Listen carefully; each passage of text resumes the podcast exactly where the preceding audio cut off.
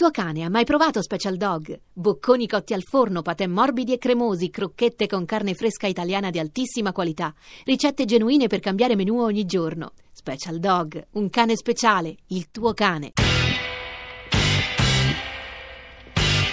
Radio Anch'io, l'attualità in diretta con gli ascoltatori. La questione non è soltanto quella dei porti o della chiusura dei porti, ma è molto più vasta. Cominciamo però dalla cronaca di ieri. Le cose non sono andate bene, riassumono i giornali, ma insomma Gavino Moretti le ha seguite e ce le può riassumere. Gavino, buongiorno a te. Buongiorno Giorgio, un saluto ai nostri ascoltatori. Sì, diciamo che ieri arrivando a Tallinn i ministri degli interni dei 28 hanno quasi tutti subito messo in chiaro che eh, di aprire i propri porti, di regionalizzare la crisi, come si dice in termine tecnico, cioè coinvolgere altri paesi che si affacciano sul Mediterraneo proprio nell'aria. La Spagna ha detto siamo già sotto pressione, la Francia aveva già detto il suo no, Belgio e Olanda hanno chiuso, l'Olanda poi ha detto no, dobbiamo aprire piuttosto i porti degli altri, quelli del Nord Africa.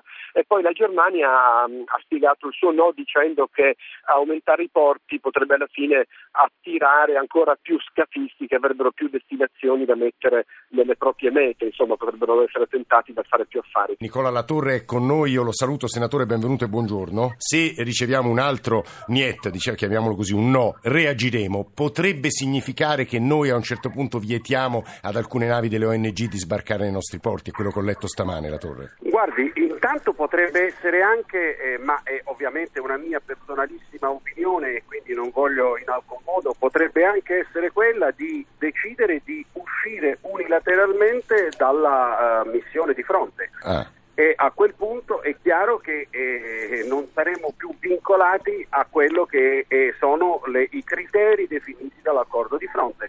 Questa sarebbe una posizione estrema, una posizione estremamente eh, forte, ma è chiaro che di fronte ad un diniego potrebbe essere presa in considerazione questa eventualità. Ma intanto evitiamo di vendere la pelle dell'orso prima di averlo ammazzato. Oh, Mario Giro, vice ministro degli esteri. Sa che cosa ci chiedono i nostri eh, diciamo, dirimpettai? Ci chiedono due cose: sicurezza sì. perché i loro stati sono sfidati, perché i flussi, che da noi sono un problema socio-economico, sociale e economico, nei loro paesi sono un problema di proprio tenuta dello Stato. E la seconda cosa è lavoro, lavoro, lavoro, come da noi. Sì. Quindi se abbiamo degli interessi comuni, su sicurezza e lavoro abbiamo lo stesso interesse, quindi va fatto un piano euroafricano sia di investimenti in cui le nostre imprese investono e quindi creano lavoro sia qui che lì, e va fatto naturalmente un piano di protezione dal terrorismo e da tutti i fenomeni di eh, diciamo, eh, infragilimento degli stati, va bene che da noi è meno grave, ma esiste anche e soprattutto da loro è gravissimo. Sì. C'è quindi una connessione di interesse, esiste una connessione di interesse a questo punto si possono ottenere dei buoni risultati da questi paesi, ma è un lavoro, come dire, di, di lunga un lena, diciamo Domenico Quirico, che è uno degli inviati più coraggiosi che ci, sono, che ci siano nel nostro paese. Quirico, lei di solito porta a Radio Anch'io, in generale Radio 1, un, un, punto di vista di grande pessimismo. Oggi, alla luce di quello che sta succedendo in questi giorni, che cosa può dirci Quirico? Ho visto le sequenze della riunione dei ministri a Tallinn, sì. eccetera. Mi sono posto semplicemente una domanda quante di quelle persone, dei loro portaborse, dei loro segretari, eccetera, eccetera, eccetera, quante di quelle persone hanno mai visto un migrante, la sua cieca disperazione con cui monta su una barca di 10 metri attraverso il Mediterraneo? Quanti mai sono stati, sarebbero in grado di individuare sulla carta geografica dov'è il Gambia o il Lesotho?